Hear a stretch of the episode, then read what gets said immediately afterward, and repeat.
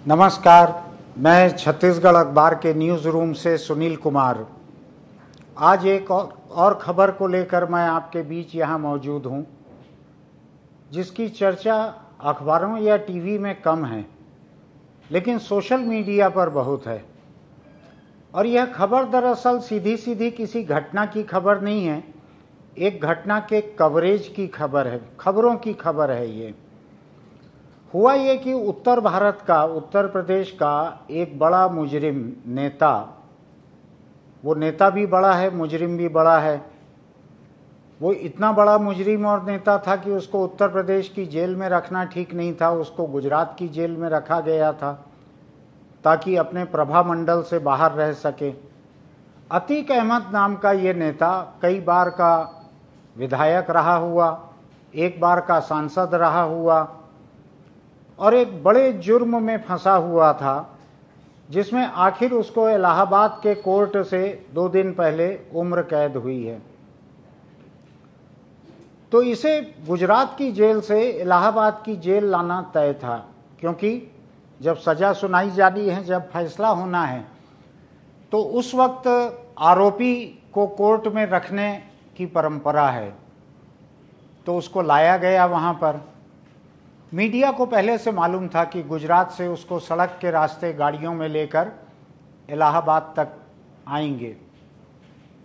तो मीडिया के खासकर टेलीविज़न चैनलों की वैन, उनकी गाड़ियाँ, उनके कैमरे, उसका पीछा करते करते उसके साथ चलते हुए, कभी आगे निकलते हुए, उसका मूछ पे ताव देना दिखाते हुए, उसके एक एक शब्द अगर कहीं बोले हुए हैं तो उसको दिखाते हुए और खबरें बनाते हुए लगातार वो इलाहाबाद तक पहुँचे, जेल तक पहुँचे और फिर अदालत तक। अब हुआ ये कि टीवी समाचार चैनलों का आपसी मुकाबला बड़ा ही गला काट मुकाबला है। ऐसा नहीं कि अखबारों के बीच गला काट मुकाबला नहीं होता, जहाँ की मैं पूरी ज़िंदगी से काम कर रहा हूँ। उनके बीच भी बड़ा कड़ा मुकाबला होता है। लेकिन टीवी चैनलों का मुकाबला एक अलग दर्जे का है। अखबार तो दिन में दो चार बार अलग अलग एडिशन छप जाते हैं। टीवी चैनल आज टेक्नोलॉजी की मेहरबानी से लाइव रहता है। जिस जगह हैं, वहाँ से उसी पल खबरें दिखाना, टेलीकास्ट करना, ये उसका कैरेक्टर है। ये टेक्नोलॉजी की सहूलियत है टीवी चैनल के साथ। तो हुआ ये कि जब टीवी चैनल की गाड़ियाँ, उनके रिपोर्टर, कैमरामैन, ये साथ में चल के आ रहे थे अतीक अहमद नाम के इस मुजरिम के। तो रास्ते में ज़ाहिर है कि गुजरात से उत्तर प्रदेश तक का रास्ता बड़ा लंबा था। रास्ते में किसी भी इंसान को कई किस्म की ज़रूरतें रहती हैं। तो पुलिस की कई गाड़ियाँ साथ में चल रही थी। उसको रास्ते में कुछ ज़रूरत हुई। तो सड़क किनारे रास्ता वहीं पर गाड़ियाँ रोककर उसको फारिग होने के लिए सड़क के किनारे ले जाया गया। और कमाल देखिए, टीवी चैनलों के समर्पण का आप कमाल देखिए कि चैनलों के कैमरा पर्सन, उनके रिपोर्टर इस तरह से टूट पड़े। अतीक अहमद को पेशाब करते हुए दिखाने के लिए इस तरह से टूट पड़े। कि मुझको लगता है कई स्टूडियो में एडिटर्स के बीच ये बहस हुई होगी कि किस कैमरामैन ने धार को ज़्यादा फोकस में दिखाया, किसने ज़्यादा साफ़ साफ़ दिखाया।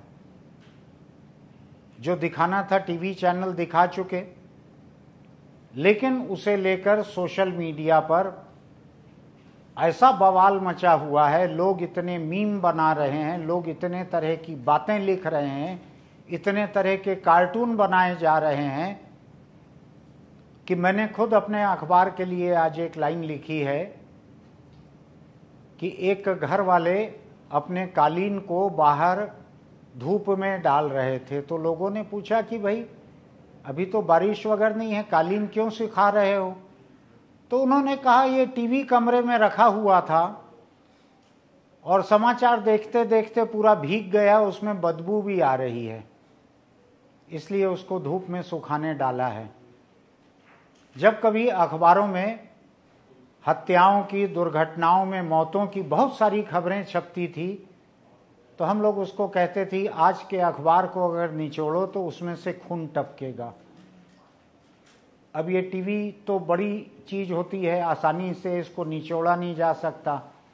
अगर निचोड़ना मुमकिन होता तो आप अंदाज लगा सकते हैं कि इन दो दिनों के निचोड़े हुए टीवी में से क्या टपकता। अब हालत ये है कि अखबार और टीवी चैनल इनको मिलाकर एक मीडिया कहने का सिलसिला पिछले 20, 25, 30 बरस में शुरू हो गया है।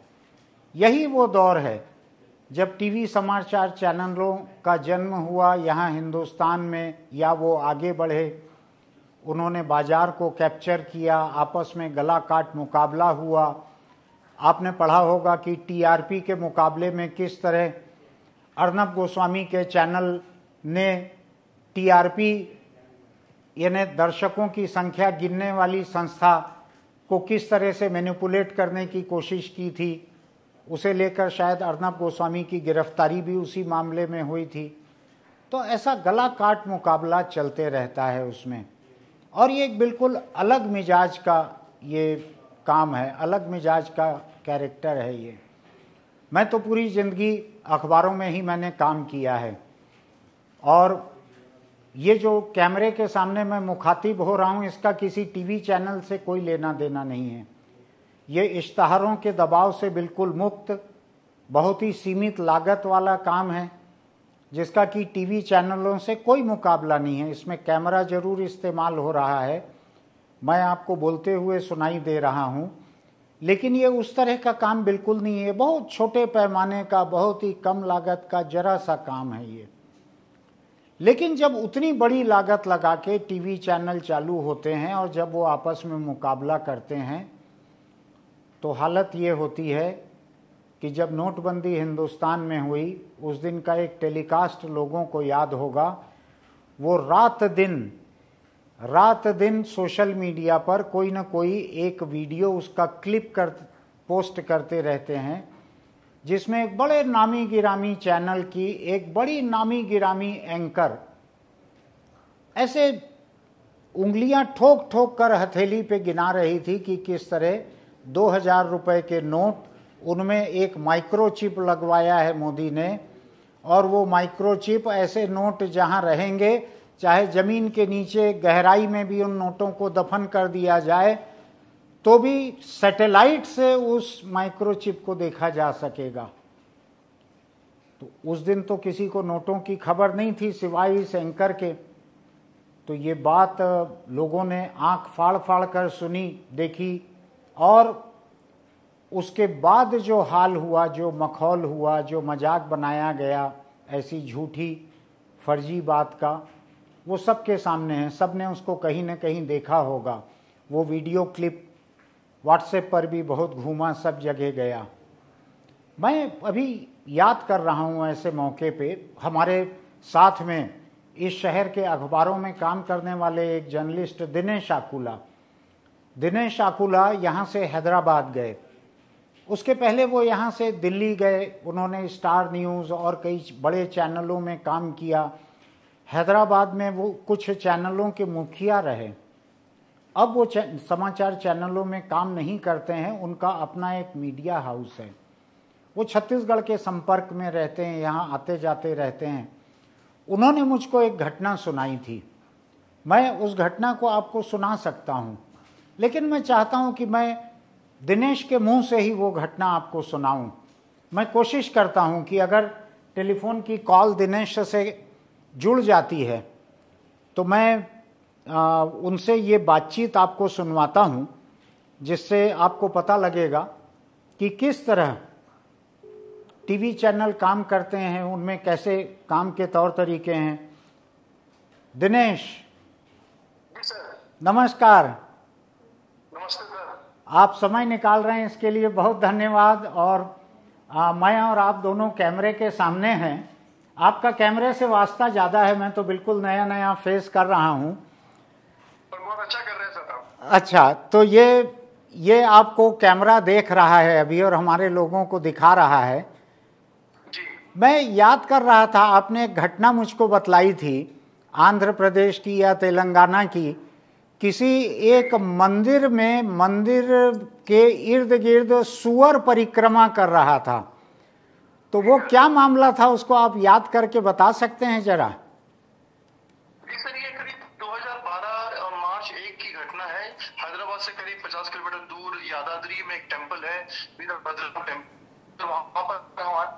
एक सुअर जो था, वो करीब कई घंटों तक मंदिर के चारों तरफ़ घूम रही थी। तो जैसा जैसा हमें खबर मिला कि एक सुअर घूम रहा है और कई घंटों से घूम रहा है, इसके कारण आसपास के लोग काफ़ी मात्रा में जमा हो गए वहाँ पर। तो हमको लगा कि कुछ तो हो रहा है तो हमारे जो रिपोर्टर वहाँ गया तो पता चला दुकानें लग गई वहाँ पर, लोग आ गए लाइव कैमरास आ गए। तो करीब आप कह सकते हैं कि पिपली लाइव आपको याद होगा तो पिपली लाइव टू जैसा घटना हो गया था अच्छा। तो वो हुआ क्या था? उसको दर्शक किस तरह से देख रहे थे? आप लोग कैसे दिखा रहे थे?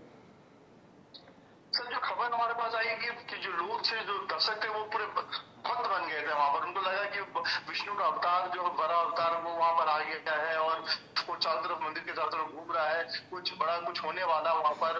तो जब हमने कुछ देर चलाने के बाद जब खबर रोकी तो बहुत सारे फ़ोन कॉल्स हमारे पास आए कि कुछ बहुत बड़ा चमत्कार हो रहा है, आप कैसे रोक सकते हैं इसको दिखाइए। तो हम भी पब्लिक की डिमांड और ऑडियंस का जो आ रहे थे उसको देखते हुए हमने भी कई घंटों तक उसे चलाया और जिसके कारण हमें टीआरपी मिला हालाँकि हम उसका कुछ डिटेल्स तो नहीं मिल पाए कि क्यों घुमा, उसके पीछे लॉजिक क्या था, लेकिन डिमांड इतना था, लोगों के पास रेटिंग्स भी आ रही थी तो हालाँकि रेटिंग्स हमें बातें पता चला कि बहुत बहुत टीआरपी मिला उसका, लेकिन लोग काफ़ी मतलब वो थे उसको देखकर चमत्कार महसूस कर रहे थे कि बहुत बड़ा कोई चमत्कार हो गया वहाँ पर, और दुकानें लग गई थी वहाँ पर, प्रसादें बटने लगी तो काफ़ी बहुत इंटरेस्टिंग डेवलपमेंट हो रहा था वहाँ पर।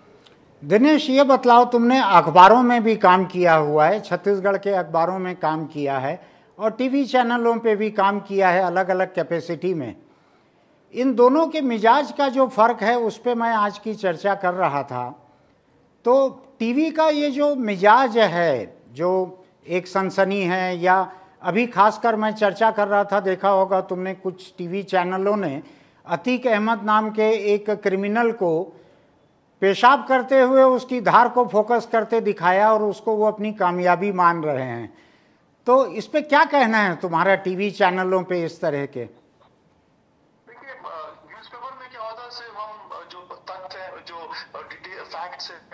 है डिटेल्स है, उस पर लिखते हैं। हमारे पास लोगों का स्टेटमेंट होता है, लेकिन टेलीविज़न आजकल जो टेलीविज़न कम्प्लीटली ड्रामाटाइज हो गया है। और अभी का टेलीविज़न और खतरनाक इसलिए हो गया क्योंकि जो कंपटीशन जो रिपोर्टर्स टेलीविज़न रिपोर्टर्स का है, वो सोशल मीडिया के साथ है। सोशल मीडिया इतना फास्ट है और इतना मॉर्बिड क्यूरियोसिटी लेके आ गया लोगों में। जो ओरिजिनल न्यूज़ है, वो साइड होके जो मीम्स बन जाते हैं, जो ड्रामा है, उसी पे लोग देखते हैं, उस पर व्यूज़ मिलता है। तो जैसे आपने अतीक अहमद का जो नाम बताया वो साउथ अभी मैं हैदराबाद में हूँ दक्षिण में हूँ यहाँ अतीक अहमद को कोई जानता जान, जानता नहीं है। लेकिन जो जो यूरिनेशन इंसिडेंट हुआ जो मूत्र का जो इंसिडेंट हुआ उसके कारण लोग भी यहाँ देखने लगे बहुत उसको। तो इससे पता चलता है कि किस तरीके की चीज़ें टेलीविज़न में सोशल मीडिया में तो पॉपुलर हो रहा है और ये खबर उतनी पॉपुलर नहीं हुई जितना उसका यूरिनेशन वीडियो मिलियंस में चले गया व्यूज़ ठीक है Dinesh thank you very much फिर मिलते हैं। थैंक यू तो ये दिनेश आकुला थे जो अखबार और टेलीविज़न दोनों में काम कर चुके हैं। ये उनका कहना है कि टेलीविज़न चैनल की खबरें जो हैं, टेलीविज़न समाचार चैनलों की खबरें, इस नाटकी, नाटकीयता के साथ पेश की जाती हैं कि उनका मुकाबला अब सोशल मीडिया से हो गया है। मैं यहाँ पे ये कहना चाहता हूँ, एक अखबार में लगातार काम करते हुए कि अखबार भी ऐसे दबाव को झेलते हैं जब उनका मुकाबला व्हाट्सएप पे आने वाली अफवाहों से रहता है, जब उनका मुकाबला टीवी पे आने वाली पेशाब की धार से रहता है, जब उनका मुकाबला सोशल मीडिया पर तैरती हुई अफवाहों से, लोगों की टिप्पणियों से तरह तरह की तस्वीरों और वीडियो से रहता है। लेकिन ये मेरा अकेले का तजुर्बा नहीं है, आपका भी यही अनुभव होगा। कि अखबार उस हद तक पटरी से नहीं उतरे हैं। अखबार बहुत हद तक अपनी ज़िम्मेदारी पर कायम है। मैं एक टेलीविज़न चैनल की आपको याद दिलाना चाहता हूँ, जो रात दिन मुस्लिमों के खिलाफ सांप्रदायिक नफरत फैलाने का काम करता है। रात दिन, जिसका संपादक जो शायद मालिक भी होगा या केवल संपादक है वो बड़ी बड़ी मशीन गन लेके, हाथ में तलवारें लेके, भाला और त्रिशूल लेकर और गंडासे लेकर अपनी तस्वीरें खिंचवाता है और उसके साथ भड़काऊ बातें लिखकर उसको वेबसाइट पर सोशल मीडिया पर पोस्ट करता है। अखबार उसके टीवी चैनल के पूरे कार्यक्रम इसी तरह के रहते हैं। बहुत सारे मामले मुकदमे चल रहे हैं। सुप्रीम कोर्ट ने अभी हैरानी ज़ाहिर की है बार बार कि जिन टीवी चैनलों ने ऐसी नफरत फैलाई, लाइव शो में नफरत फैलाई, बाकी जगह नफरत फैलाई, उनके खिलाफ कार्रवाई क्यों नहीं की गई? उसमें बहस में शामिल होने वाली एक महिला के खिलाफ तो जुर्म दर्ज हो गया, जिसने एक धर्म की आस्था के खिलाफ बहुत ही फूहड़ सी टिप्पणी की थी। लेकिन चैनल के खिलाफ नहीं हुआ, एंकर के खिलाफ नहीं हुआ, एडिटर के खिलाफ नहीं हुआ। आपको ध्यान होगा कि अखबार में अगर कोई खबर छप जाती है गलत, मानहानि का कोई मुकदमा दायर करते हैं तो संपादक से लेकर रिपोर्टर तक और पब्लिशर से लेकर प्रिंटर तक सब कटघरे में रहते हैं। लेकिन टीवी चैनलों के साथ ऐसी स्थिति नहीं है। कानून रियायत बरत रहा है, सरकार रियायत बरत रही है सब लोग रियायत बरत रहे हैं।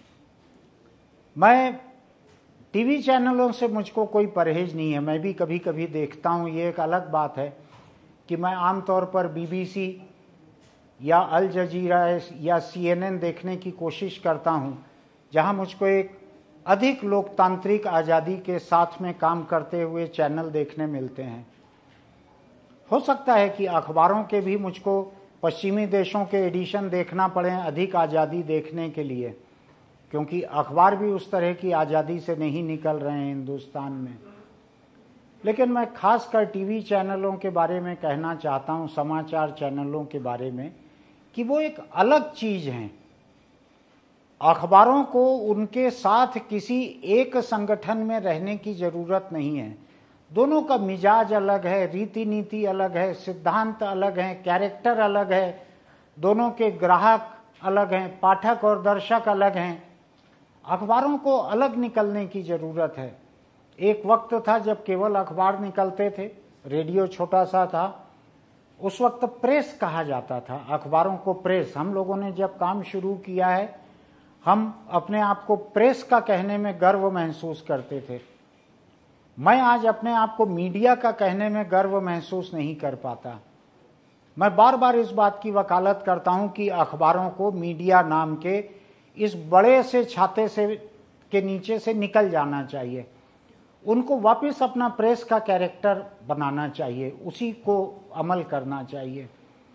क्योंकि इन दोनों का मिजाज, इनका काम, इनकी टेक्नोलॉजी, इनके ग्राहक, इनके विज्ञापनदाता इस कदर अलग हैं। कि एक खरगोश और एक वॉशिंग मशीन इनको मिला के हम कोई संगठन नहीं बना सकते। या एक बरगद का पेड़ है और एक वैक्यूम क्लीनर है, क्या इनको मिला के कोई संगठन बना सकते हैं? पेड़ भी अच्छा है वैक्यूम क्लीनर भी अच्छा है, खरगोश भी अच्छा है फ्रिज भी अच्छा है, लेकिन इनको अलग अलग रहने देना चाहिए। मशीनें मशीनों के साथ काम करे, जानवर जानवरों के साथ काम करे, पेड़ पेड़ों के साथ काम करे। इनको मीडिया नाम का मिला जुला संगठन नहीं बनाना चाहिए। मैं तो टेलीविज़न खबरों की टेक्नोलॉजी या उनके मिजाज को नहीं समझता। जब कभी कोई विवाद शुरू होता है तो मैं उस विवाद की वजह से इंटरनेट पर ऐसी क्लिप ढूंढ लेता हूँ। पूरा चैनल तो फिर भी नहीं देख पाता। आपने देखा होगा पिछले महीनों में कहीं कोई पाखंडी बाबा है, उसके पाखंड को, अंधविश्वास को, चमत्कार को बढ़ावा देते हुए बहुत सारे नामी गिरामी समाचार चैनल आपको दिखेंगे। मेरा अभी भी मानना है, सब कुछ बिगड़ने के बाद भी, अखबार भी, बाज़ार व्यवस्था के शिकार हो गए हैं, सब हो गया है। लेकिन आप याद करके देखिए, पूरे हिंदुस्तान का सबसे खराब, सबसे सांप्रदायिक भी अगर कोई अखबार होगा उसका संपादक आपको मशीन गन हाथ में लेकर नफरत फैलाते, फतवे देते नहीं दिखेगा। ये केवल टीवी चैनलों का कैरेक्टर है। तो मैं टीवी चैनलों से कहने के लिए मेरे पास कुछ भी नहीं है। वो जो कर रहे हैं, उसको वो बेहतर समझते हैं, मैं उसको नहीं समझता। लेकिन मैं अखबारों को समझता हूँ। अखबार के रूप में मैं प्रेस कहलाना चाहता हूँ फिर से। मैं फिर से वापस लौटना चाहता हूँ, चाहे वो इतिहास में लौटना ही क्यों ना हो जाए पच्चीस, पचास साल पहले का इतिहास। मैं वहीं पर लौटना चाहता हूँ। मैं मीडिया का लेबल अपने सीने पे नहीं लगाना चाहता। मैं अखबार नवीस जिस बात के लिए बदनाम रहते हैं कि अखबार नवीस बहुत शराब पीते हैं, जर्नलिस्ट बहुत शराब पीते हैं। तो मैं न पीते हुए भी मैं शराब की पहली धार के महत्व को तो जानता हूँ। लेकिन मैं अतीक अहमद के पेशाब की धार के महत्व को नहीं जानता। मैं जानना भी नहीं चाहता। तो आज की ये बात बात इतनी ही, ये बात मोटे तौर पे अखबार वालों से है कि वो अपने काम, अपनी रीति नीति अपने सिद्धांत, अपनी इज़्ज़त का ख्याल करके अपने आप को प्रेस के दायरे में लाएँ। और लोगों से भी मैं ये सोचने के लिए अपील करता हूँ कि आप ये फ़र्क करें कि अखबार और टीवी चैनल इसमें बड़ा फ़र्क है। अखबार और सोशल मीडिया इसमें बड़ा फ़र्क है। तो आप अपने पसंदीदा अखबार जो भी आपका हो, उसके ऊपर इतना दबाव ना डालें। कभी उससे ये उम्मीद ना करें कि वो टीवी चैनल या सोशल मीडिया या व्हाट्सएप की अफवाहों से मुकाबला करे।